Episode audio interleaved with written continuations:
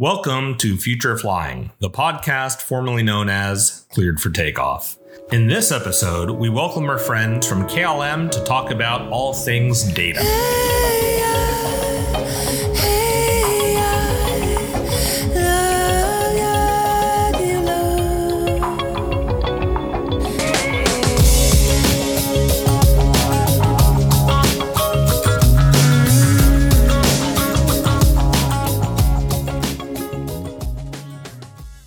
And welcome to another episode. Uh, I'm Mark Roboff, your host, and joining me today is Ravi Rajamani, Paula Olivio, and Martin Whitfield. Hello, guys and gals, and I'm very, very pleased to have as our guest for this episode Dirk Burley and Leon Gommans from KLM.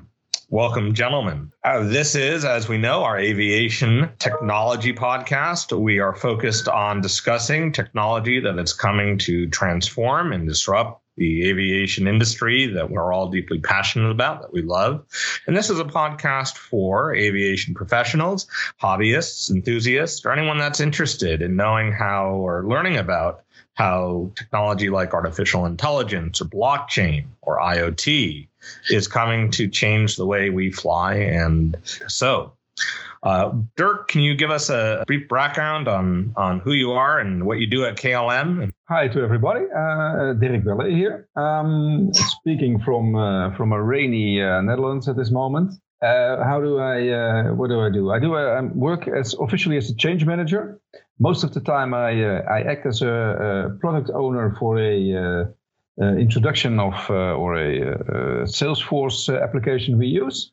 Um, and in other times in my job, I pursue innovations. Uh, or I try to uh, to do that uh, within the, the, the department we have. So yeah, that's basically what I do, and this job I do for the last three years now uh, but almost working 25 years in the aviation industry in different jobs. Excellent. And Leon? My name is uh, Leon Wans. I uh, work as an employee for uh, KLM, but I am part of the Air France KLM group organization, where I uh, work for the IT uh, division, the CIO office, where we have a department responsible for looking at uh, new technologies. And uh, in that department uh, called uh, the IT Innovation uh, Department, uh, I'm science officer. And my role there is to bring scientific research alongside use cases in our very diverse business. And those use cases include use cases from engineering and maintenance or MRO organization uh, where uh, data sharing is an important topic. And regarding this uh, data sharing topic, I'm doing uh, also work as a uh, part time professor at the University of Amsterdam. Where I'm part of a research group that is uh, looking at all kinds of infrastructures that enable data sharing to be performed in a safe and secure way. And we are researching a topic called a digital data marketplace. So, and this is how I bring both worlds together and see how our industry ultimately also working uh, with uh, groups uh, at the SAE to see how we can uh, benefit from this uh, uh, research and this context I bring for the industry. And uh, you mentioned SAE, and of course, that's the thread that ties us all together. So, where we all work together in our day jobs is in industry standards development. Dirk works with all of us around the development of blockchain standards and electronic data transaction standards. And of course, uh, Leon, you're on my team for developing the means of compliance for the certification of AI, and you on on our committee on on our G34 committee are leading the data assurance team. Um, so everyone that's looking at how do we manage gathering of data and and how do we define a methodology that allows us to assess whether the data we've gathered is absolutely the data that we need to have to build a safe system right and that's uh, really a, a, critical task. And Ravi and Paula are also members of SAE with me. and work very closely with on our on our standards efforts for AI and for uh, data in general. And of course, Martin is our, our, esteemed colleague and chair of the Digital and Data Steering Group within SAE that ties us all together. So this is going to be a, a great interview and a, just a great conversation, I think, about how data is transforming uh, the industry, uh, particularly from the operator's perspective. So again, Dirk and Leon, thank you so much for joining. Um, so let me, uh, we'll start with a, a, some background and some personal history questions. I think our audience is always interested in how we all get involved in this industry and what, what really brought us to aviation.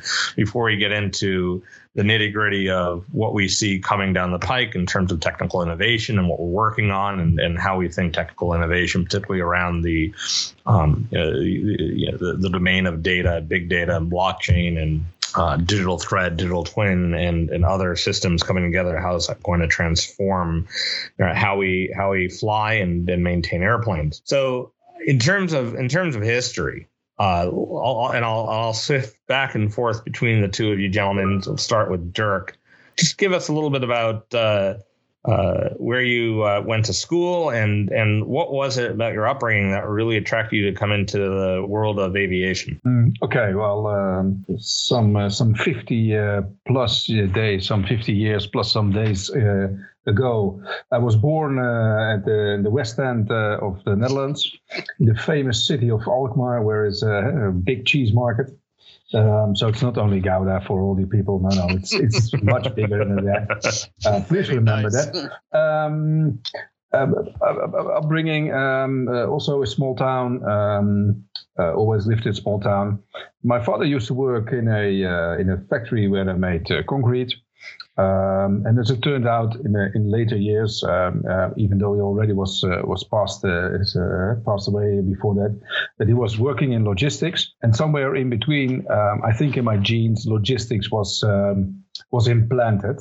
Um, and from that, so after my high school, I went to uh, to a technical school to to be a technical logistical engineer, and doing some some jobs here and there. Um, one was with Heineken. well, that's you can you can imagine it was a good uh, product confrontation. Uh, so in that sense, uh, um, and from that on, I went uh, to KLM. Uh, and and that was I started my job as a uh, as a uh, planner in of parts at catering in-flight services. so the the Heineken experience comes back in handy. Um, I used then to have a uh, a large uh, amount of red hair, so I did the red wine uh, planning. Um, that makes sense. Um, my gray colleague did the white wine, etc., etc. So that's from that on, I was into the airline business. Somewhere in the line uh, from IT uh, to ground, working in at the ground stations uh, at at Schiphol Centrum. I ended up with the maintenance control center uh, some 12 years ago, doing there the tactical planning um, for for E&M, for the engineering and maintenance department, in order to to maximize uh, flight efficiency. So um, some of you might know we we we are one of the uh, airlines which fly the 747 uh, at the at the most flight hours uh, up till uh, last week because we uh, we had to say goodbye to the to the last right. 747 uh, in our fleet, for at least for the passenger flight. But, but the, the, the, the idea was to maximize the uh, the amount of or minimize actually the amount of space or time needed for maintenance, uh, and to maximize the amount of time uh, able to fly. Uh, as a kind of liaison on the one end between the guys who make the the flight schedule the technical uh, owner of the flight uh, of the aircraft and the maintenance department at the other end. Uh, and from there on, I went into uh, component business. There, I was a department head of uh, of, uh, of, a department which managed all the repairs on the components, especially the internal, the, the ones we, we, we send out to external companies. And a big team of 40 people doing all kinds of stuff. And there, from there on, I went into to change management and and in order to to bring uh, well uh, change in behavior, change in processes, and change in systems. Um, is is the experience? These are the combination of all three. Um, so yeah, that's that's a bit that's a bit how I got into to the airline business. The benefit of a of a company like the KLM. Eh? So there's on one hand I was uh, was able to um, to see the, the, the passenger side uh, in the ways I worked at the ground services uh, department. Uh, I see the technical side. I did see the commercial side. All these kinds of stuff I did, I did see, and, and that was that, that is still for me one of the nice things about the KLM. The, the diversity of uh, the, the, the whole airline business uh, in which I can uh, can move around as a person. Oh, that's awesome. Just one question to ask before we get into more of the technical side. And, and that's a fascinating transformation starting from catering to logistics there into then IT and into change management.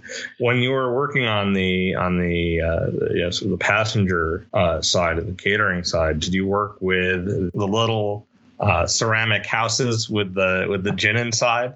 Absolutely.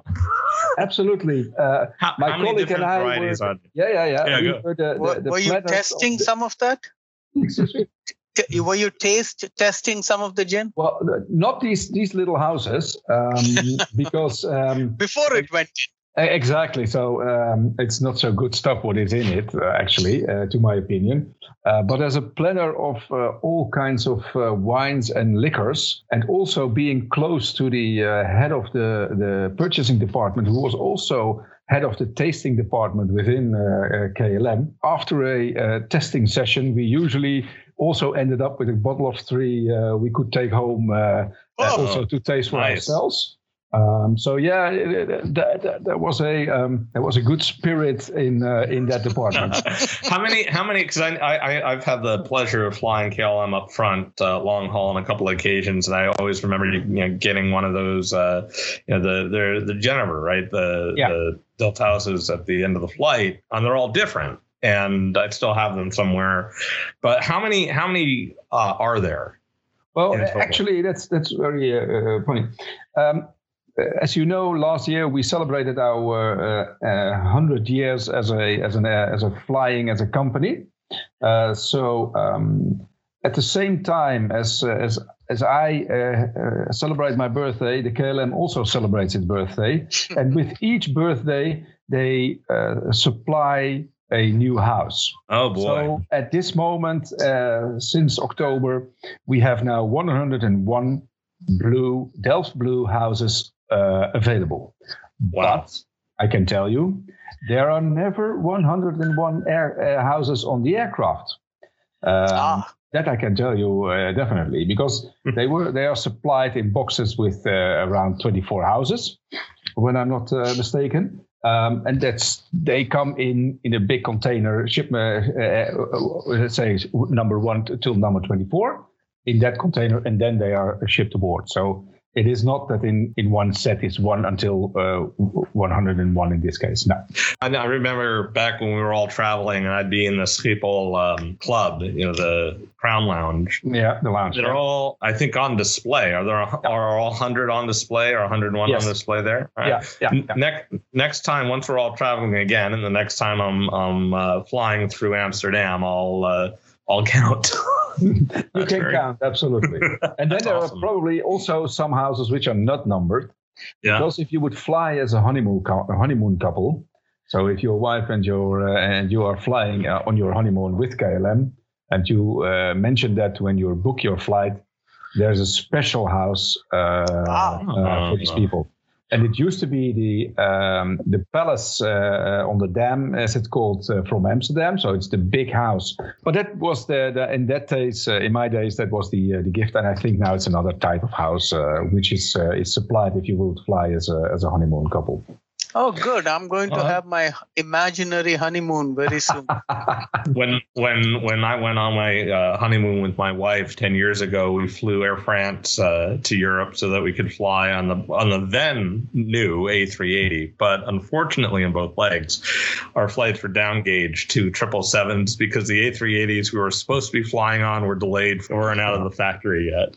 So hey, on that, um, ju- just uh, one thing that I think you forgot to mention um, is that Dirk is uh, and Leon are also quite involved with the G31 electronic transactions in aerospace uh, uh, committee, in addition to the AI committee. So, in fact, uh, Dirk is leading a document there. Could you talk a little about the ERC document, Dirk?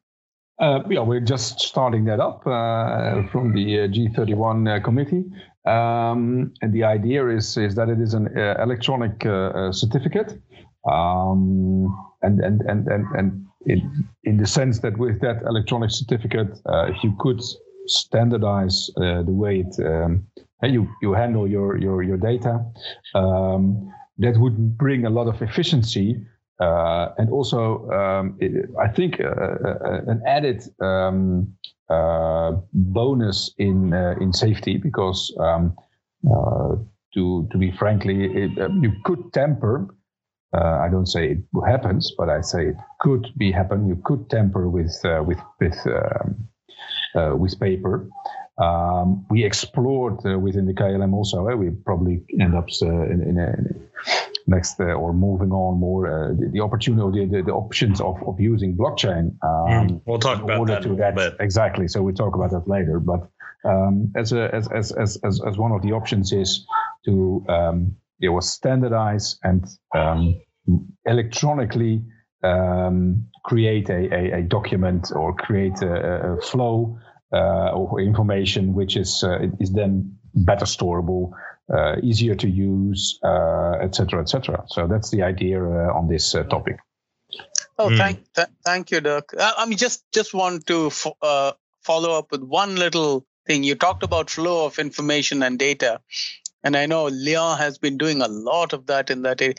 And and and from your academic perspective, Leon, you've been working with this uh, uh, LightPath program.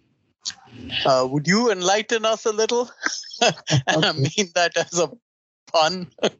Just uh, so fun, yeah. That that sheds a little bit of background uh, uh on my uh, research uh, part of my career. When I started originally my career, it was in especially in data communications and networking. I started as network development engineers um, working on um, uh, the first incarnations of uh, packet switched networks, uh, which hmm. was uh, commercially uh, uh, deployed by a couple of companies, Telenet, Tymnet, and the one I worked for was ADP Network Services. And they made essentially time sharing services on mainframes available via a network to the globe. And, and those nodes switching the traffic programmed uh, with um, software we developed at ADP, and I was part of the development. So, uh, so I have a pretty strong background in data communications and networking. And uh, later on, I started to work for network component manufacturer, a company called Cabletron. And uh, I started there to work with uh, the academic world to do uh, network research. And this is uh, how I got to know several people in, in academia. And one of the problems we were looking at is how to ensure quality of service across a network. And uh, you can do that in a couple of ways. You can do that at uh, the packet level and you do that through priority queues and stuff. But another way is to create a dedicated circuit from one destination to another using switches and not routers, but switching equipment and uh, program the switches to create an end to end path. And even if you go a level lower, and the switching level, you have optical devices that can also be programmed, light paths end to end, and that's where the term comes from. And you use optical network connections interconnected via switches that are programmed to create end to end connections. The, the, technical problem, of course, uh, well, if you have the right interfaces, you can do that. But uh, enabling an end-to-end light path is not only a technical problem.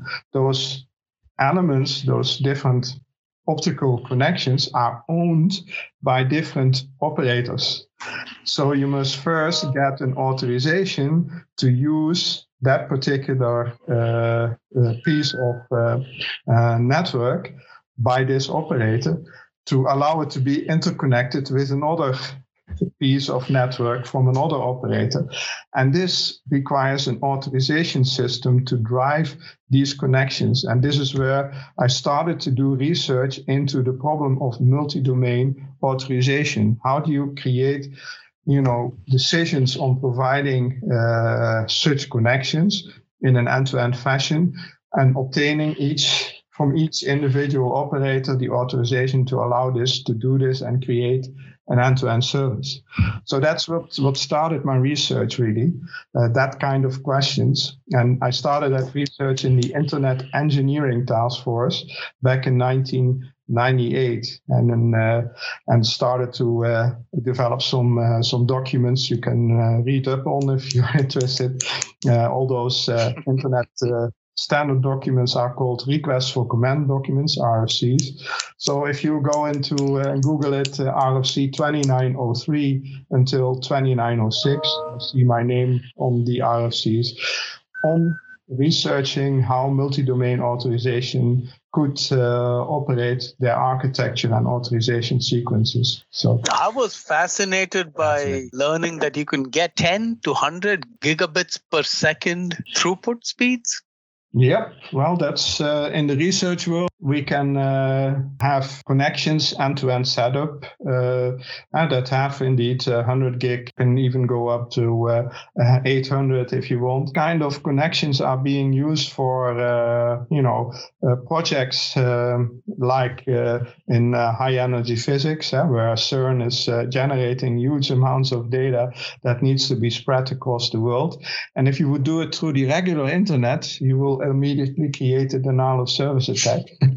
so uh, that's why a separate infrastructure uh, was created that allows these kind of uh, transfers to happen at uh, at reasonable speeds. Uh, so uh, uh transferring a terabyte uh, of data uh, via these kind of connections is not taking that long. But if you do it via the regular internet, then you may end up doing a transfer in a day. so I mean, there's systems already in in commercial use. Say Mellanox, right, has uh, switches and, and bridges that can go well beyond 10 gigabyte uh, or gigabit uh, per second speeds.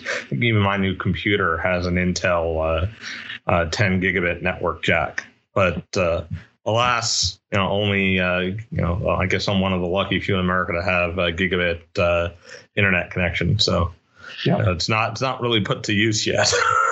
but so here here here for the group is a just a quick trivial pursuit question. Do you? Uh, does anyone here know the company that invented packet switching? Uh, a company, uh, Bolt Beranek and Newman. Correct, BBN Technologies. And do you know? Uh, do you know who owns them today? Uh, Raytheon. That's right. So, yeah, uh, because uh, I have collaborated quite a bit with uh, BBN, and uh, in a project called uh, GENI, the Global Environment for Network Innovations. And uh, Chip Elliott was from BBN, one of the futures uh, officers uh, looking at uh, future internet capabilities. And I had many conversations with him, which was really great to have such an organization on board because you're right, they're the first one that built the internet message processor mm-hmm. uh, that was used by uh, Leonard Kleinrock in his yep. experiments. Uh, yep. and, and, that's where the first internet packet was created. yep. He crashed. But uh, that's uh, yeah, and and I've been collaborating with uh, you know these organizations quite uh, quite closely. So. Uh, so here's the kicker question for the team does anyone know what BBN was founded for and what they did prior to inventing packet? No. they were an acoustics research firm, and uh, the the last the last big uh, the last big project they did before inventing the internet is doing the acoustics for the Avery Fisher Hall at Lincoln Center in New York City. I think you're wrong there. I think uh, Al Gore invented the internet. Uh, well, that's a debate whether Al Gore, you know, did or did not. But uh, it is it is it is a confirmed fact that uh, you know Bolt, Beranek, and Newman were founded in uh, in uh, in the MIT. They were they came out of MIT, mm-hmm. so they were they were acoustics research out of Cambridge, Massachusetts. Did Avery Fisher Hall right? Which in its original incarnation had mixed reviews and then went on to invent the internet, which I think is a hoot. Had, had they been successful with Avery Fisher Hall we may not have got the internet. Perhaps that that's a good. exactly right.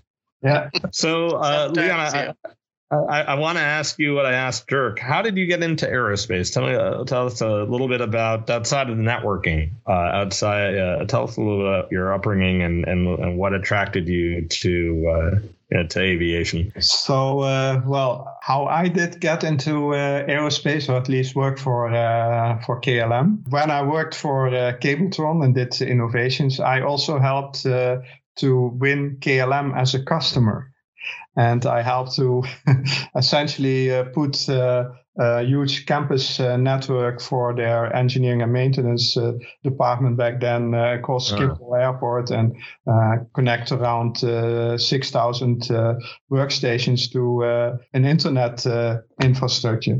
But I also did a lot of you know product innovation with them because we also introduced several new products, and KLM was my beta customer. Oh, cool. And uh, we did, uh, and that went okay and very nicely until the dot com bubble bursted in uh, 2000, 2001. And uh, Cabletron uh, did some funny things uh, with the share and the stock prices. and they got ultimately a class action suit, and some people ended up in jail.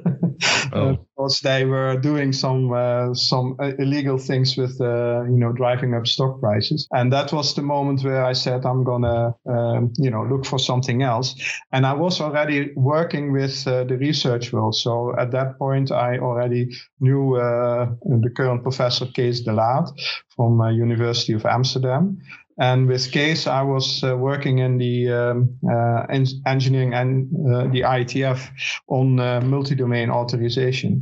And when the dot-com bubble bursted and my company did a, couple of funny things, I decided to, to continue this work in research. And Kees offered me a position at University of Amsterdam to uh, essentially implement multi-domain authorization uh, concepts.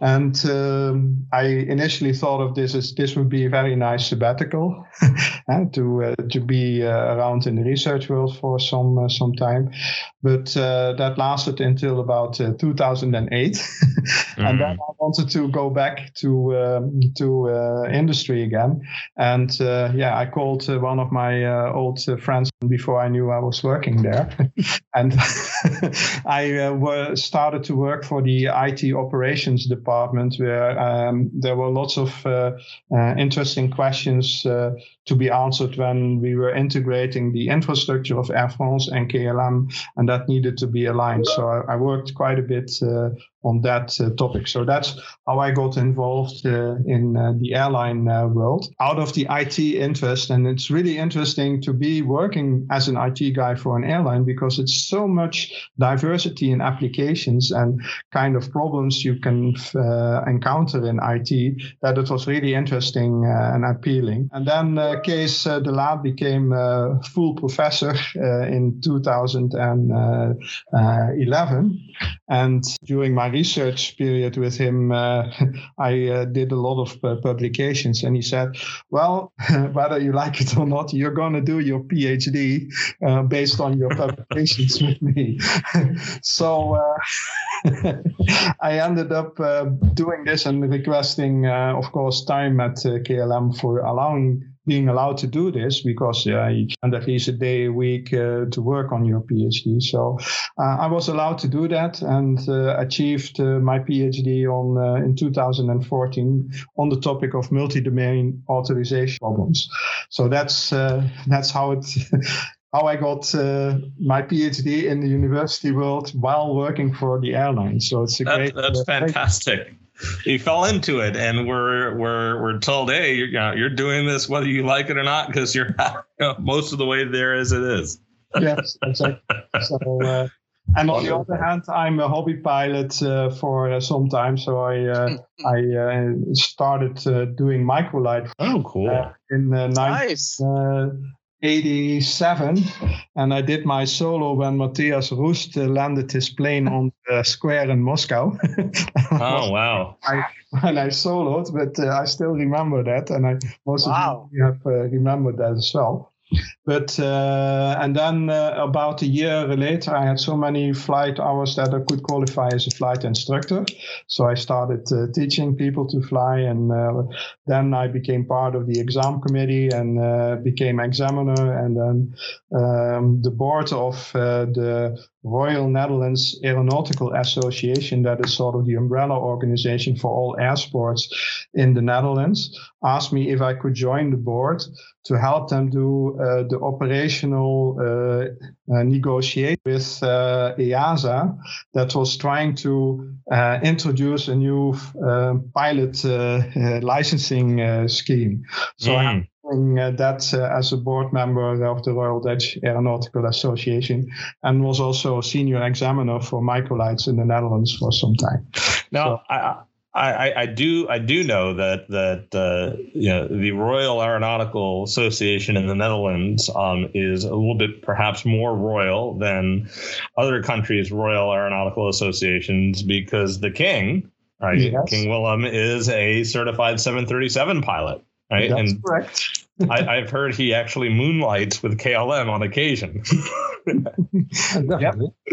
Yep. Yeah, in order to keep his license, he needs to fly, uh, and uh, ah. you could be very lucky um, at one time if you fly uh, 737 within uh, from KLM that uh, yeah. that that you are being flown by the king. Have you ever been flown by the king, Doug? No, no. I, am usually kicked out by the king, but that's another story. Puts a new spin on Royal Dutch Airlines. No, that, exactly. that is one of my favorite stories, and it's, it's, it's such a cool thing to, to to hear about. Always the royal family in the Netherlands. So we'll uh, we'll we'll shift our conversation a little bit and talk a little bit more about technology. Um, we've gotten some head starts already. Um, I have a couple of questions on AI, as because we're we're we're all here uh, in large part due to the work we're all doing on AI. But then I want to get into blockchain because I know, Dirk, you've had a lot of work um, with blockchain and blockchain related use cases at KLM, and I we're all interested in that as well. And uh, we'll we'll finish up with uh, really around uh, data sharing and understanding right, what what we need to do in the industry when it comes to optimizing and uh, energizing, you know, our, our, our maintenance activities and really bringing you know change and transformation. What needs to be done at an ecosystem level that today isn't being done versus what can be done just airline by airline or OEM by OEM, and then and then how how do we how do we build that ecosystem and how do we ensure trust uh, in that ecosystem? Um, but backing up a bit. So talk about AI um, and the work that a lot of us are doing in the standards development space with SAE is around AI certification. What that's all about is taking an AI system and putting it on the airplane. Right today, we use AI in some in some parts, and not everywhere, but in some parts of aviation already. Right, predictive maintenance and prognostic systems uh, have been leveraging machine learning models for some time, but all of the AI that we, we use in aviation today sits in the data center.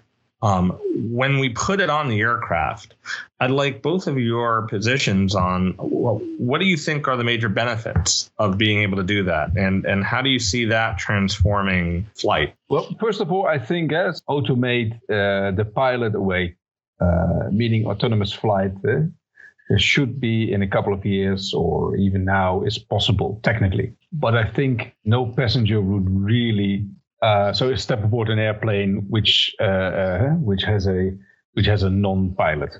Although everybody is anxious to buy a, a autonomous car, a driving car, for instance. Eh, so so there's a huge gap in flying and, and driving in that sense. But I think it could help at least a pilot, for instance, when he's helped with decision making. And well, he's when some stuff is, uh, especially in a crisis situation, has is been taken care of uh, from him. Um, so meaning that um, he, he he can focus on the more pressing matters at that moment. Uh, and on the other hand, if you if you pers- you see that from from a maintenance point of view, enormously help if you could foresee problems during flight um, and then connect that uh, to to the ground. Um, so, for instance, something is broken and already the mechanic is ready and the component is there, therefore minimizing the ground time um, and optimizing the efficiency of the flight and the passenger comfort. Mm. In that uh, aspect, Dirk, how much has KLM already done in this predictive maintenance, predictive diagnostics, prognostics, using Um, big data?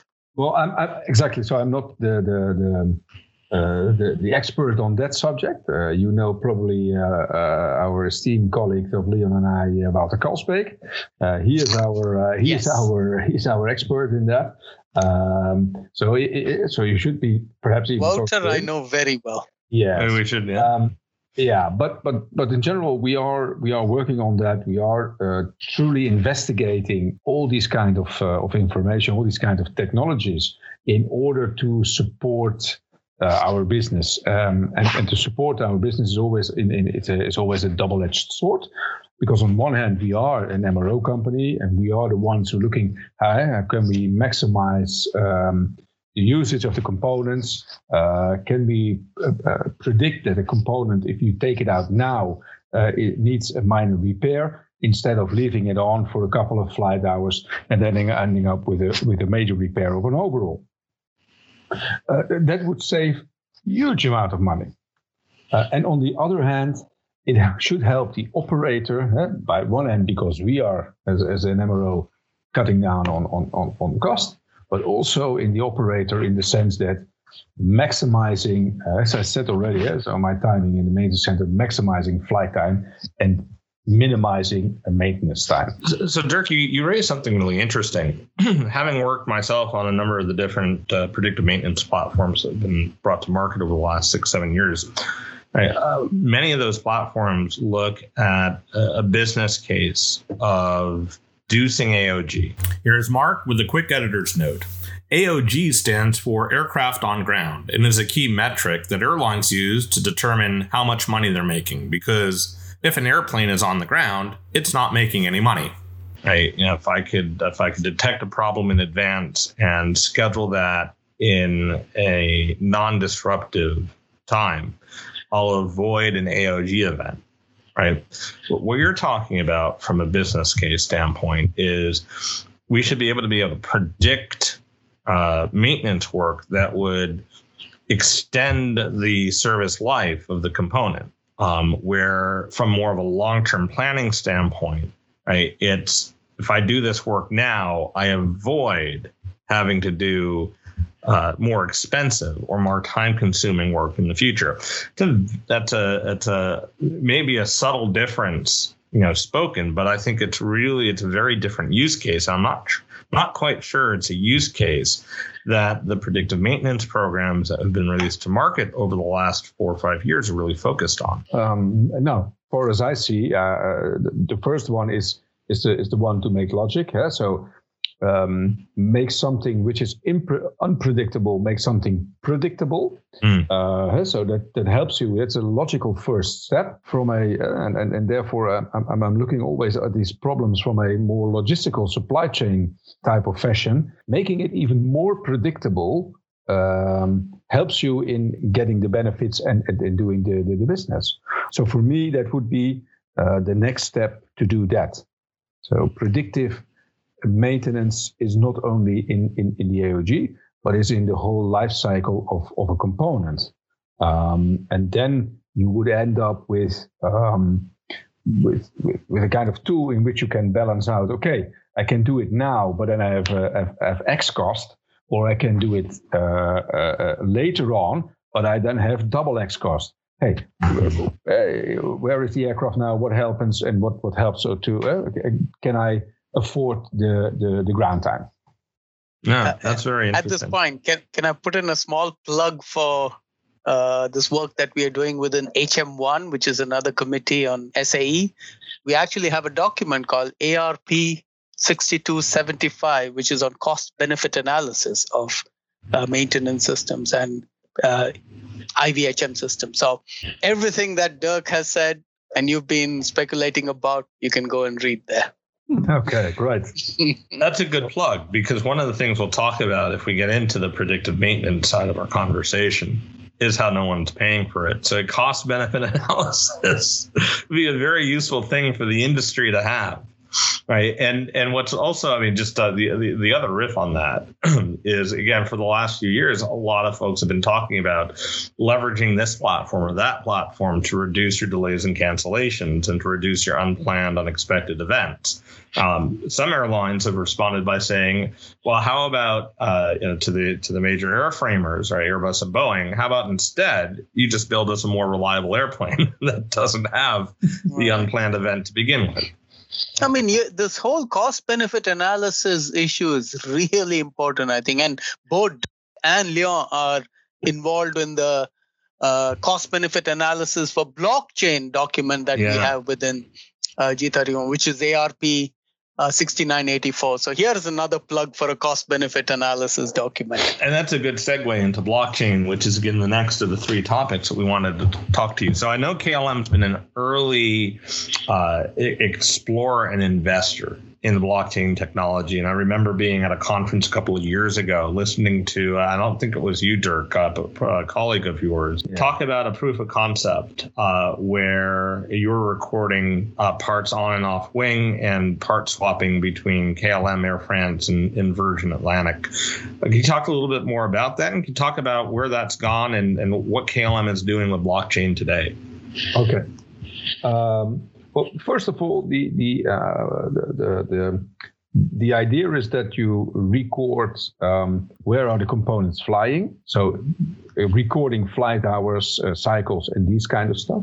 Uh, but also important is um, the circumstance or the, the the the position on the globe where they are flying because as, as we have, have seen in, a, in our in our business, components flying in a desert environment or in an Arctic environment, and that's not necessarily uh, the same components, of course, uh, or components flying in a in a, a jungle uh, in, a, in, a, very moist uh, environment, uh, mm-hmm. suffer more uh, or need more maintenance than um, the components flying in a more moderate uh, state. From that point of view, so that's one of the cost drivers we now usually don't have. We, we, we only have um, these insights uh, afterwards. Um, knowing that from uh, the business, if you buy surplus parts, uh, you end up with a, a, a, part with a certificate stating where it was maintained the last time. But it could be very interesting knowing that the same part is already uh, the last two years uh, four times uh, in the same repair shop because it is a uh, um, it, it is a rogue unit or it's a unit that has uh, something wrong with it. So this information um, increases or decreases the value of a of a component you're buying. Uh, we talked also in the in the thir- G31 on on on, uh, on on on issues on, on returning a lease aircraft back to its lessor yeah, they want to know what's installed, how's the status, etc., etc. And I can tell you, there's a lot of uh, time-consuming uh, uh, uh, uh involved now, a lot of manpower involved in getting all that data uh, back to them. And, and it's all in, in a paper shape. And here's Mark with another editor's note just to emphasize Dirk's last statement. So, a lease return for a single aircraft costs an airline on average $7 million. And funny enough, only 1 million out of that 7 million has anything to do with physical maintenance. The rest of that 6 million, oh, it's all paperwork. Uh, I don't know how you are uh, with paper, but I'm very bad mm. with hmm. papers. Uh, I want to have data in uh, in uh, not in a pile uh, of A4s. I want to have it in a pile of gigabyte. So we kind of came up with the idea in in the sense that how can you track components make it available throughout the world and, and can you can you follow them and can you store this information without uh, uh, one organization being owned uh, owning this data and, and is able to to tamper with it. So at one time we had a um, um, uh, an introduction to blockchain in a whole day and then we had some some some really uh, very good um, uh, blockchain specialists um, and together with with uh, for instance also Wouter was there but also other co- colleague of mine, and we we talked over back and forth in the sense on okay, what does the technology, what is your business like, uh, and that's in in in in in that sense, it sparked the idea of getting this information on a worldwide level, uh, tracking components, making sure you are uh, adding data, knowing what it has been, uh, knowing what it is. Um, it, this increases in, in transparency. Uh, transparency is also always good for, for security and or for safety in this case more, not security but safety. It helps in in in in. Yeah, so if you are if you're working nicely with your stuff, you do your your thing good you are rewarded because uh, your components are worth more uh, if you want to sell them, or if you want to buy them, you know what you're buying. Uh, so that's that's the, the, main goal. So you think about the car, right, and the fact that in many countries this is somewhat of a solved problem because you have national registries that track cars and track you know car history, Right. In the United States, there's a company called Carfax that's very you know, famous for doing this. And you know, the, the concept of quote unquote putting a Carfax together for airplanes, right, which which really does speak to, right, uh, I, I, think a lot of the use cases that, the, that you mentioned, Dirk, is is a concept I know a number of folks in the industry have had. Plain facts. You Plain heard it facts. here first. Yes. But yeah what are I, despite the fact that I think there's there's wide consensus of the value of having this information put together at an ecosystem level. What are the challenges to making it real? How come it hasn't yet passed a, a, a fit and start level or a POC level to become something with critical mass? Okay. What needs to happen to make that happen? Well, well first of all, a, a, a kind of trust. Um, uh, it, it is a big issue. Um, and and to very to to so these are all, of course, my personal opinions. Uh, but seeing the landscape of companies. Um, and, and then what big companies on one hand, eh, so Boeing, Airbus, but also Collins Aerospace, Honeywell are dominating uh, other end of the market where the airlines are, the ones who are using the aircraft, um, are very are, are are very small. Uh, so the, the number of, of, of, of, people buying aircraft is a lot um, compared with the number of companies supplying them. Uh, yeah. Or, uh, so so there's this this uh, so it, it, it is on a original aircraft manufacturing side, but also on the equipment side. There are only uh, so yes, sure there are several small companies, but there uh, there are four, five, six very big companies and they are, on one hand, dominating the market on that side. Mm. There is the, the option in the sense that we, we need to to create trust with each other that in order to uh, how should i say to get a, a, a, worldwide more efficiency in the system so instance i uh, i learned somewhere that we yeah we uh, there were sold for a particular type uh, a thousand aircraft but there were more than 1300 uh, there were more for for there were sold spare parts for 1,300 aircraft. So there is a huge inefficiency in the system. Uh, it's it reminds me of what we're having a, a conversation on an early with Dr. PK at NASA, who is the director of the Aeronautics Research Institute. And his big focus right now is on uh, building out and ensuring the robustness of the supply chain for urban air mobility, right? And, and for these next generation segments of our industry. And he said something that I thought was very interesting. He said, What we need to make sure we ensure is the availability of a many to many supply chain. So that's a noble um, effort and a, a, really very interesting statement. If you look at legacy commercial aviation, we don't have anything like that. We have a pyramid right? Way down in the weeds, there are lots of different suppliers of actuators, ball bearings, and nuts and bolts. But then they flow up into just a few suppliers of components that then flow up to really airliners, right? And and it does create, I think, somewhat of an interesting imbalance, particularly around politics and trust in this industry. Definitely. I think Paula might uh, take some exception to that. You're absolutely right, Ravi. Right. We're talking about larger airliners, but that's absolutely right. I have one quick question of Dirk, and that is in this uh, what you talked about the blockchain that uh, you and your colleagues are doing, is it just going to be, or is the thought just going to be that it'll be part of KLM, just KLM, or would it be a consortium, or is well, uh, well, what what was one of the conclusions we we came up to? You can never do this if you want to do something um, worldwide. If you want to do it, you cannot do it on your own. You cannot Mhm. enforce on your own a a new system. Um, in, in, in- there's a there's a, famous blockchain case uh, which is um, uh, from Maersk, uh, and and and they uh, developed a, a nice case, and then said to all their competitors, "Well, you can use it." Well, guess what? None of the computer competitors would use it. So if you want to do something like that, I, you could argue there are two options. You could do it from a uh, legislation uh, point of view. So you could say, hey, the FAA or the EASA would would in, in instigate or would, would initiate this kind of uh, stuff. Uh, and on the other end, something, uh, something, something you can do it as a as a, as a group of com- uh, companies, as a consortium. Um, and we came to the conclusion, well, you should do the latter. I think. Yeah, that- that's really that. I, I I think that's absolutely true. And by the way, we're gonna have to say goodbye to Ravi because Ravi, you have to bolt. So it was a pleasure as always. Um, and we're gonna bring on board Paula to help me finish the interview. Thanks, Ravi. thank uh, you and- all. It was wonderful, Ravi. Dirk and Leon. Thank you. Welcome, Paula. Thank and, you, and we haven't, um, you know, Sure. the competitors trying to do this. Um, you, you, you run into instantaneous headwind, and and we see this. We see this on some of the predictive maintenance work as well.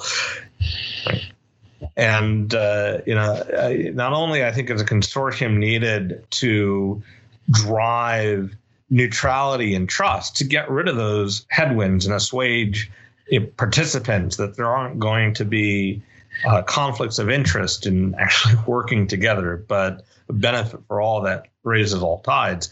You know, again, we get back to our favorite topic of standards. A standard is needed that will allow all participants, OEM, independent MRO, or airline operator, you know, to reap the benefits of the of the technology ecosystem, regardless of how they uh, or how each independent contributor might might run a process or or, or drive a program.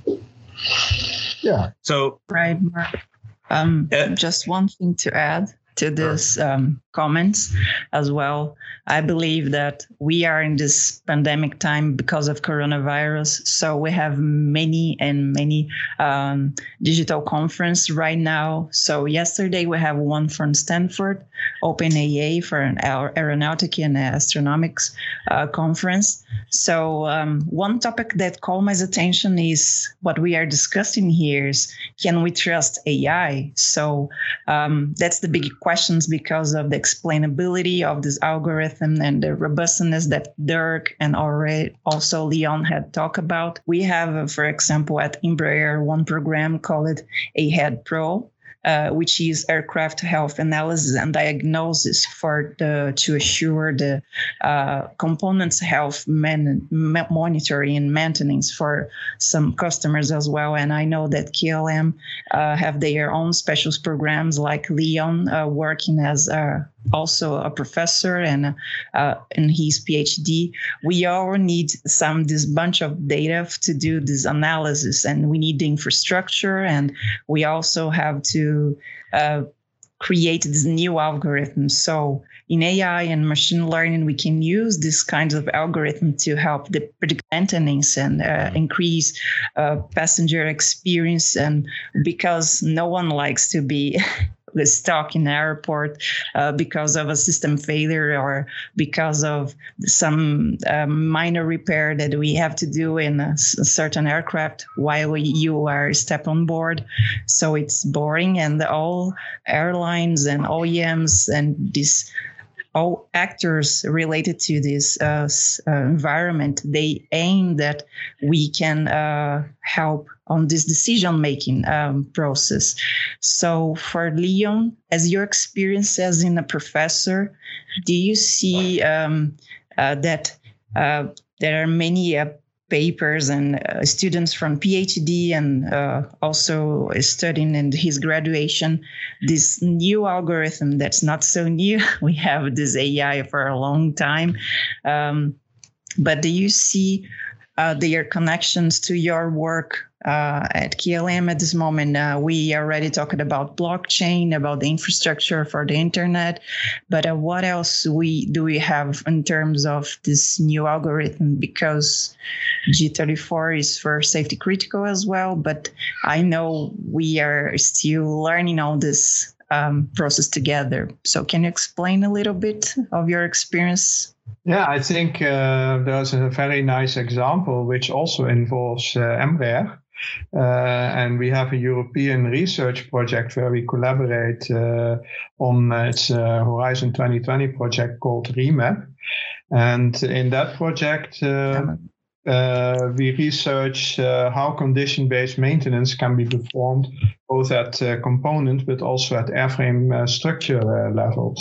And well, the, the project considers subsequently how uh, both data from an aircraft uh, uh, can uh, detect, but also how subsequently maintenance planning can be optimized using such data.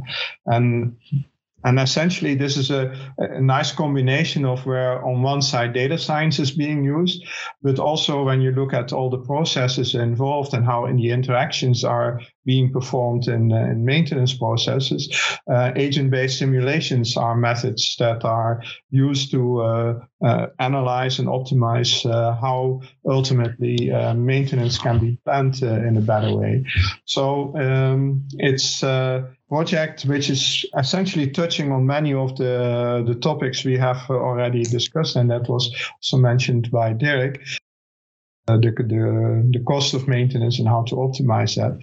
Uh, and this project, uh, and that's, I think, uh, pretty unique in this kind of an endeavor, is the project also con- uh, considers how data can be used by data scientists, where the data comes from aircraft that are operated by multiple airlines. Mm. So how do you uh, essentially use data from multiple airlines without having the data to uh, essentially go to a place outside the walls of the airline. So we're talking about an airplane that's wet leased, right? That uh, may spend one day flying for you know one major airline and the next day flying for another. Not not specifically. We're really looking at the infrastructure supporting that kind of operation. So it, it's not yet practically uh, used. Huh? We are trying to come up with a infrastructure, and that's a project which is uh, uh, run by uh, Atos. They, they want to create a platform where you know the data is being analyzed by an algorithm that's being sent from a platform to uh, the data itself, and then uh, the analytics is done, and maybe then through federated analytics, you can combine uh, the learned results into, say, a single uh, decision tree or neural network. And, and these kind of mechanisms are being uh, also part of this project because we recognize that a lot of the data ultimately being used for maintenance is coming from ultimately operational aircraft. And you need to have that data available to do analytics on and, and predict uh, elements. And, and essentially, that's a topic which uh, really connects with my research into how to enable this uh, in infrastructures. So, so thanks, Leon. As we wrap up this segment, uh, can you take a minute to talk about ExchangeWell? Right, because I think I mean that's that's something I understand is critical component to allowing different uh, stakeholders from different companies to share and exchange data in an ecosystem and scale? Well, first of all, if you want to think about sharing data and achieving, uh, you know, those common benefits, then you must first recognize this common benefit with organizations talking to each other. And that these kind of discussions need to be organized. And that's what I think uh, is one of the first steps that ExchangeWell, as an SAE program, uh, is uh, targeting to perform. It, it first of all wants to bring organizations to get together in a pre-competitive session where you say, okay, let's see what common benefits for sharing data are. And once you you are starting these discussions, you also recognize you cannot achieve such benefits as your own organization. You may not have, for example, enough data to be available for the learning process to make an algorithm uh, accurate enough. So you need to have multiple data sources, also maybe the diversity of different uh, organizations supplying uh, data. That needs to be discussed and organized. And once you have that recognition, then you need to have a discussion about the rules that you want to uh, apply by which you can share the data. So this is something when you, for example, talk about a bilateral relationship between the two organizations, lots of lawyers come together and they take ages to ultimately come to a data sharing agreement, which then get uh, maybe after half a year or a year get operationalized. Now, these kind of discussions you can also uh, bring together and then together as a community talk about these rules and they then become rules of engagement for members that all have these these rules that they apply to themselves as being member of the organization. And once you have that established, that level of uh, understanding allows much easier to have contracts being established between organizations that can be maybe based on templates you have already developed. So the speed of creating all kinds of interactions uh, based on, on rules or contracts you establish, that's the next step you can start talking about in a consortium. And that's what ExchangeWell can also facilitate. And very importantly, there is uh, also an, an uh, a trust, uh, sorry, a uh, antitrust uh, regulation umbrella, which lawyers monitor that you are not colluding.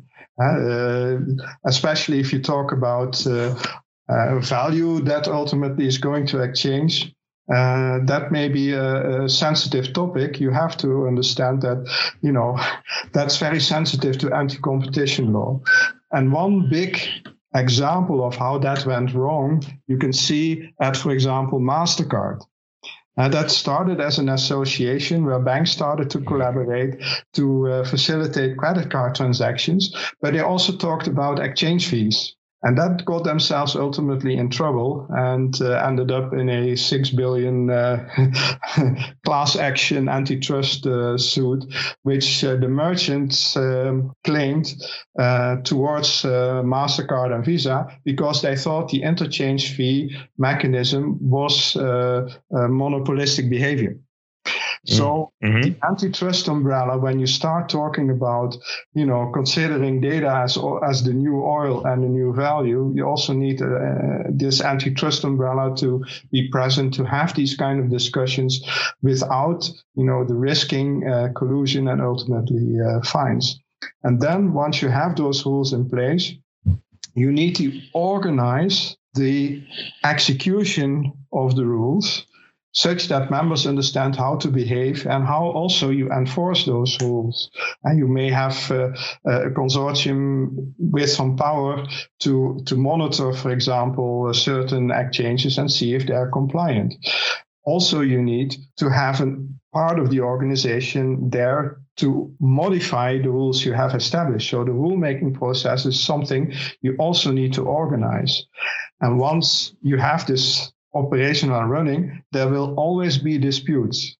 So you also need to figure out how you are going to do arbitration on this consortium uh, inf- uh, system to make it really trustworthy. So, and then you haven't even talked about infrastructure to uh, execute whatever you're trying to do. So before you can come up to uh, a working, say, uh, place where you do trusted data sharing, you have to have these three steps uh, um, done before you then say, okay, now I need an infrastructure that can execute and enforce the rules and uh, understand the policies and the contracts uh, we have arranged that ultimately enables, say, a data science workflow to happen across uh, multiple uh, data sets from different airlines residing in different locations. Mm-hmm. that's the problem I'm really. Totally agree. Yeah. yeah. So it can help construct Sorry. these discussions that lead to these kind of solutions. yeah, I, uh, it's an amazing example, Leon. I remember the first time that we talked by video conference. It was after one of uh, you met one of my friends at Embraer um, from I think airlines operation and, conference. Um, so you mentioned about this digital marketplace and this environment that we can trust. For example, a fair environment for airlines, OEMs, and supply chains that they can um, uh, put their data in this special place and bring right and better results because as we you said um, with bad input and we don't have any kind of magic algorithm for ai to give a, a good result so we need uh, this kind of environment to for between the, those players to have a fair mm-hmm and, and we can trust an AI.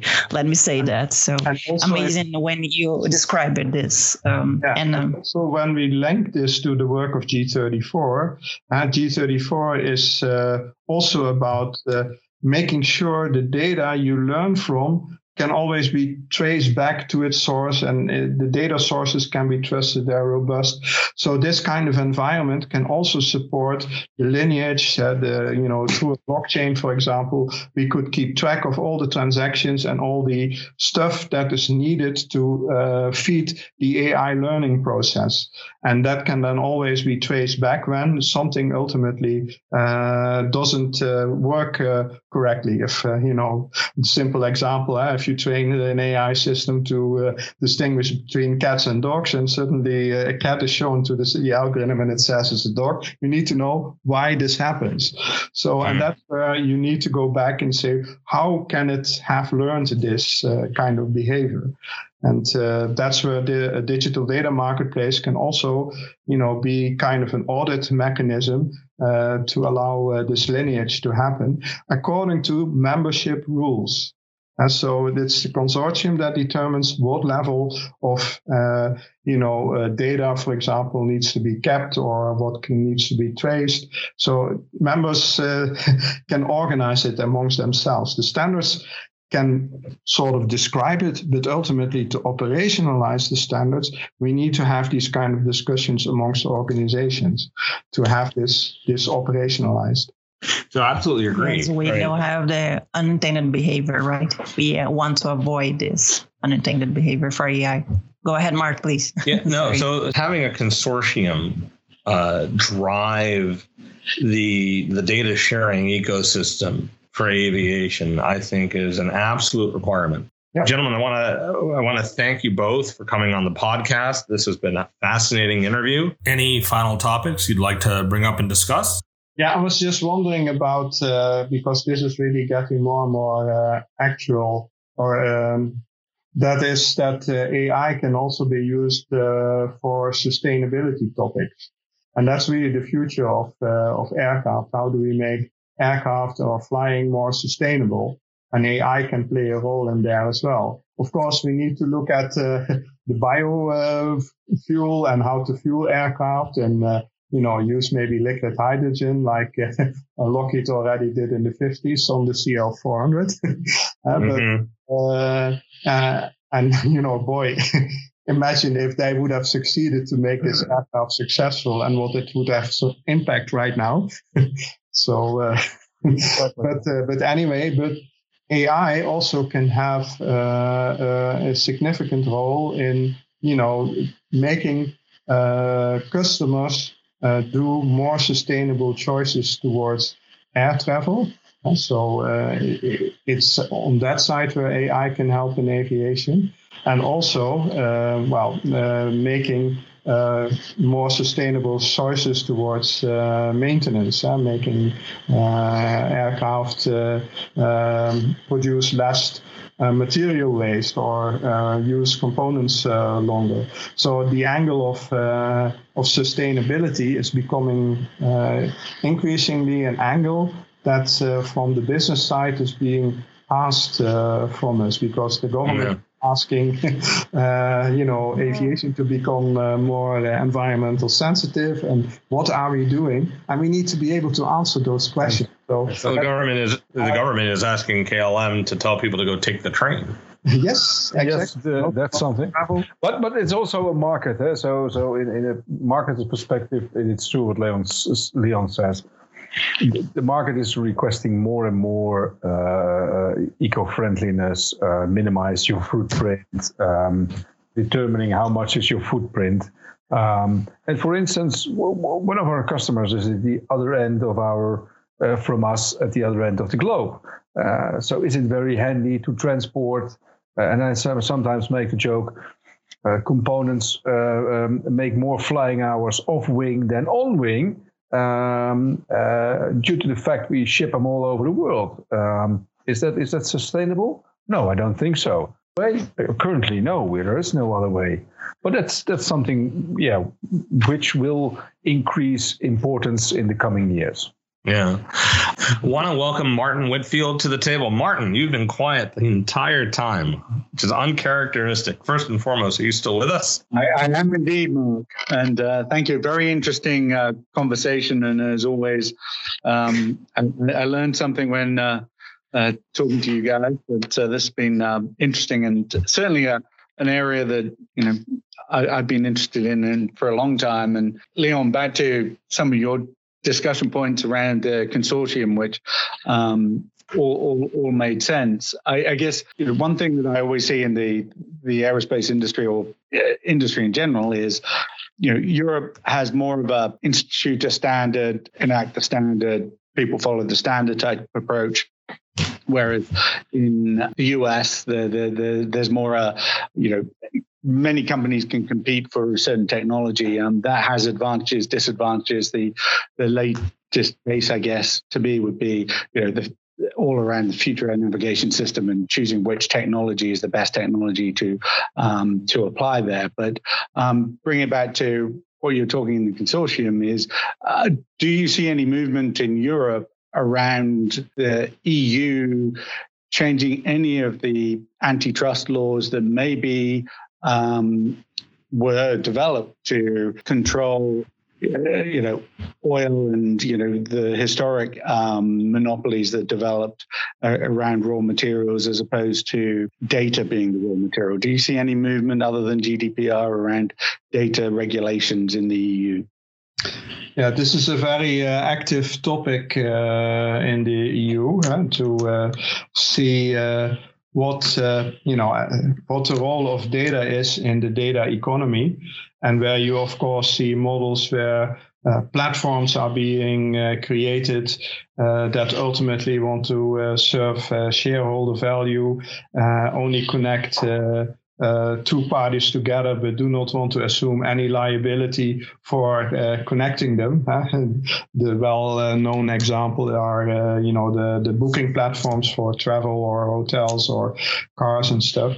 Um, so the EU is uh, really working on uh, regulation for these kind of, you know, intermediaries uh, to uh, take responsibilities to essentially, um, you know, serve the customer. Uh, ultimately, a lot of the regulations is around uh, consumers better, but in the same along the same lines, uh, protecting consumer uh, rights, you also see movements where uh, business to business, um, you know, use of data is being stimulated in ways which look at aspects like you have the right on data sovereignty.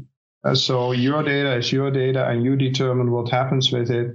And you always uh, should be able to, uh, you know, even if you uh, give it to somebody else uh, to see what they're doing. So make it more transparent on what is done uh, with the data. And there are several now projects around the data economy in, in Europe. And one of the, the biggest initiatives right now uh, being uh, essentially proposed by the French and the German government is to uh, to create kind of a European initiative which um, is called uh, Gaia X. Uh, it's uh, you can look that that up, but this is about you know the current power of uh, both uh, Chinese and US big tech companies uh, essentially uh, ingesting all our data, all processing all our data. And what is the alternative? Uh, the, the German Minister of uh, Economic Affairs, uh, he was really uh, startled, and that was one of the reasons why he helped initiate this initiative, is that 90 or so percentage of uh, the government, say the local governments, use platforms that are not in, in Germany. They are, uh, say, mm-hmm. Chinese uh, platforms. So the government data is not in our country. So that really started him. And so one of the objectives is to see you know, how can we bring uh, regulation in place that at least uh, ensures data sovereignty and ensures the fact that, uh, you know, you have more control, given the fact that all these big tech companies have already the infrastructures available and what alternatives can we bring to the table from the European perspective to allow us to be more in control of our data. So yes, definitely there are very uh, um, key initiatives, and there's a lot of funding going into uh, trying to solve, uh, uh you know, the the dominance of uh, certain tech platforms, and also foster the collaboration of certain sectors. And they've identified, I think, something like nine sectors, including mobility, health, uh, logistics, agriculture, those kind of lists, to foster collaboration in these sectors using data spaces and data spaces uh, that are specifically enabling uh, you know economic growth in those sectors. The um, that that that's interesting. It's good to hear. Um, the the only concern, uh, you know, sovereignty in terms of you own the data. That that's one thing because then the consortium model could truly be a, a global model sovereignty in terms of political geographic base, then that that obviously potentially lead to um, still being some data interoperability issues between each of the power block, the the political geographic power blocks that that sovereignty represents. So, mm-hmm. um, if sovereignty is more around this idea of a consortium and um, you know the value of that data helping every member of that consortium, then then then certainly that that would be a good thing because nobody, you know, the whole point of IP protection is to stop other people that you don't want getting the data getting the data. Mm-hmm. Um, and I don't, I don't believe that is just a yeah. geopolitical consideration. Yeah. It's, it, it, all about it, these uh, these collaborations in, in federated ways where you you work together uh, for these benefits. So it's uh, it's more uh, about uh, creating you know uh, consortia federations to support certain use cases in vertical sectors. So that's where there's this work stream in Gaia X called, uh, you know, where, where all these use cases come together. And there's another work stream that looks at what kind of infrastructures do you need to do this. So, so, so this is this is a good segue back into into aviation, right? Because uh, what I've seen driving um, predictive maintenance the last five years, which uses the same same type of data that that AI would use, right? It's it's where it's looking at uh, low level sensor data taken off the aircraft that represents the data stream of, of an environment. And having control is important and and having things in a in a um, secure space is important, but it has to be also balanced with being able to bring data together and to bring stakeholders together to drive value. So we said we, we hinted we'd be talking a little bit about predictive maintenance, even though um, you know the, the, you could argue that uh, where where we see digital MRO and and transformation in MRO and maintenance going is not necessarily in creation of predictive maintenance systems, but in more of these consortium driven uh, data sharing and blockchain systems, where I think there's you know, arguably more value to be had for the near term. But over the last five years, there was a immense amount of money and attention poured onto being able to predict maintenance issues. And from my own personal experience, having worked on some of these larger platforms in industry and going around the world, it is a real, real challenge it's a real challenge. So we we we, we did a poll on our initial podcast, uh, actually the first podcast that we recorded, which may not actually be the podcast uh, uh, that uh, we first released to the public. Um, and I'll ask this poll again, you know, because I think you know, Paula, you, you you're a part of the original, but no one else. We hear an industry these new platforms, right? 787s, A350s, Embraer E2s, right? But we, we hear about, yeah, the 787 generates a terabyte of data per flight and the A350 generates 25,000 parameters per flight, right? And the E2 and the C series and or the A220, uh, you know, and and and I assume also the uh, the the Mitsubishi Space Jet, it's now called, right, are, are data-rich aircraft. But before COVID, if we looked at the entire flying fleet, how much data do you think a plane generates, not per flight, on average, but per day? And Paula, you can't answer the question because you've only you already answered the question okay, on an earlier podcast. okay. But we'll, we'll start. we'll start with Leon. Leon goes first because Leon's in IT at a, an MRO over an airline. yeah, there's a lot of data generated, but how much you take off the aircraft is, of course, uh, uh, on uh, on what uh, the requirements for you know doing predictive maintenance are. So so, uh, so let, let's refine our let's refine our, our definition a little bit right? So by generated we're not talking about how much data is actually taken off and used but how much data is actually generated and sent somewhere or stored somewhere right just because we're not talking about theoretical generation where you know a, a, component has the potential if you turn a switch to generate data. It's on average how much data is being generated and collected on an aircraft whether it's used or not it's a different question per day. Well, if if you have the latest generation uh, engine uh, on there with the terabyte uh, generated uh, per uh, per engine, and you use uh, say uh, 100 megs of it per engine, and then 50 megs for for the aircraft, 250 per flight or per day. I would say um, per day. Okay, 250 megabytes of data generated per day. It's good. It's a good estimation. Dirk. Um, I was somewhere in the, in the region about 15 gigabytes so mm. per day. Okay. All right. Martin?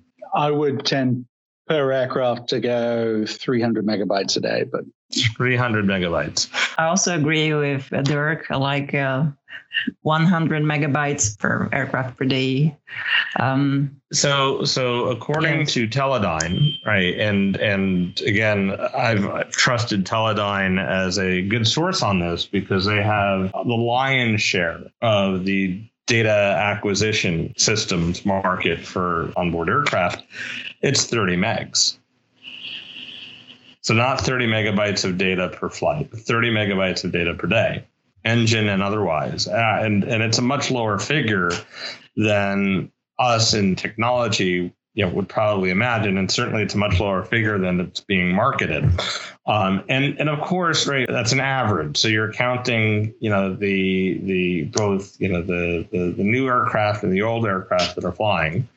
And if you, you know, sort of generalize up and say, well, you know, there are more short haul aircraft than long haul aircraft, and you know, there's the 737 and the A320. Um, and we know that the 737 doesn't generate nearly as much data. Uh, there's an older architecture that begins to explain it.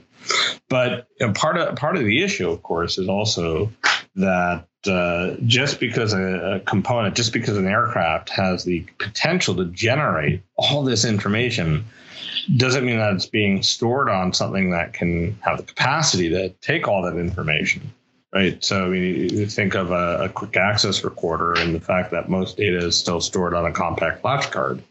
Right? Where True. most compact because of the, the, those weight and certification aspects and Mhm. the hardware being used. That's the reason uh, between this trade-off, what is really being recorded and what's just passing through the data buses, for example, being used for ACARS uh, messages or the logic uh, to help some controlling and navigation, so on.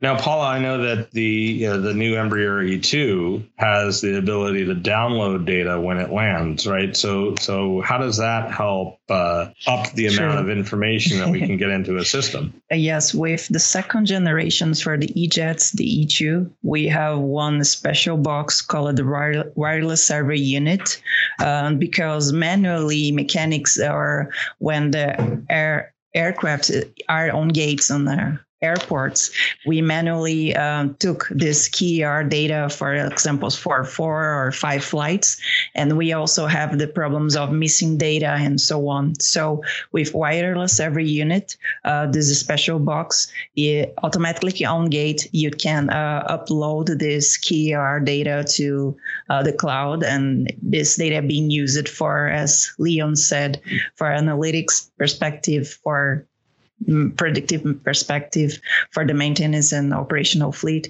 So it's really important to have all this information stored because in the past, when the E1 generation were created, we didn't think about the predictive maintenance, right? It Mhm. was a long time ago. So Right. that's the main purpose. It's different right now.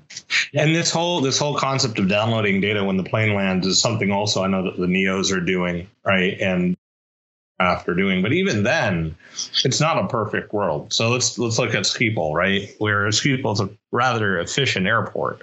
So if a plane lands on a runway, gets to the gate, right, the data has to be downloaded and transmitted to the cloud, processed through the the analytics system, and an alert has to be raised by the time the plane gets to the gate, which might be five ten minutes, right?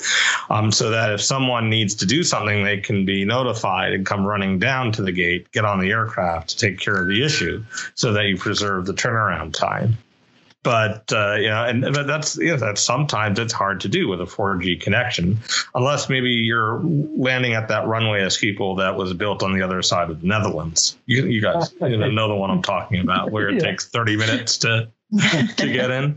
But not every airport has the luxury. That's of called- providing- For sure.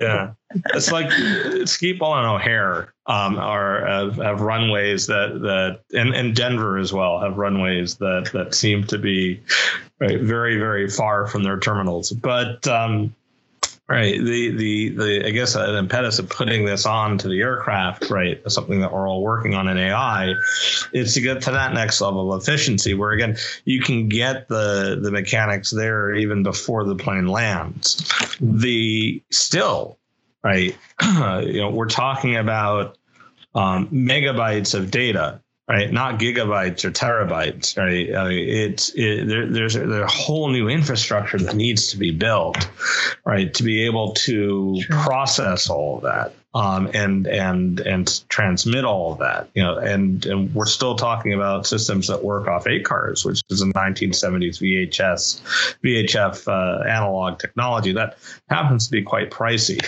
and and what we need is is uh, cloud, um, not cloud, satellite based transmission, which we have, but uh, at least in the states, a lot of it's been designed not for streaming aircraft data, but for providing passengers the ability to watch Netflix. Mm. Right. Exactly. so, priorities. It's the dream. So without for the business case, you know? Yeah. You're Sorry. more passengers paying more money for the seats if they've got their in-flight experience with their own, you know, Netflix watch list in front of them and being able to uh, just continue halfway through the last episode they didn't manage to uh, to watch. But Yeah. I, I, I think I, I agree completely that this is a huge challenge, and I think there's a, you know, is is there a a step in between the consortium, which I think sounds like a great way to help, you know, longer term. But is is there, you know, more on aircraft predictive capability that um, then, you know, smaller packet of data down to the ground, whether it's over VHF or whether it's over, you know, your the, the your Netflix download? Is there is there more a sort of like a phone home type? You know, the aircraft is figuring out and sending just critical messages back to the ground to start initiating some of that, you know, right mechanic, right right gate with the right part to aid uh, the, the, the turnaround time. So I yeah. I don't know if that. Uh, uh, a realistic interim step that uh, you know Collins or the OEMs can be looking at while these bigger discussions are going on. Yeah. So, folks, we're at time. I want to thank you all. I think this was a lovely, lovely chat. Well, Mark, uh, Paula, and Martin, thanks for uh, organizing this. It was a pleasure uh, participating. it's always uh, a lot of fun. Indeed, a lot of fun as always. Well, thank you, Dirk. Thank you, Leon. And thank you, team, for another wonderful episode of Future Flying. And thank you all for listening. So, after a several month winter hiatus, we are excited to be back, and you can expect future episodes from us now on a monthly basis at the very least. And hopefully, in the near future, we'll be able to increase that cadence a little bit and giving you more regular material more consistently. You can always find us on your favorite podcast channel. Also, please be sure to check out our new website at www.futureflyingpodcast.com. From there, you can go see our back episodes, check on the hosts and also uh, email us your feedback and questions. We look forward to hearing from you all. Have a great day and a great week, great month, and we'll speak to you all really soon. Future Flying is a product of the SAE G34 podcast team. Our theme song is written by Annie Roboff and Beth Nielsen Chapman. The views expressed in this podcast are those of the hosts and their guests.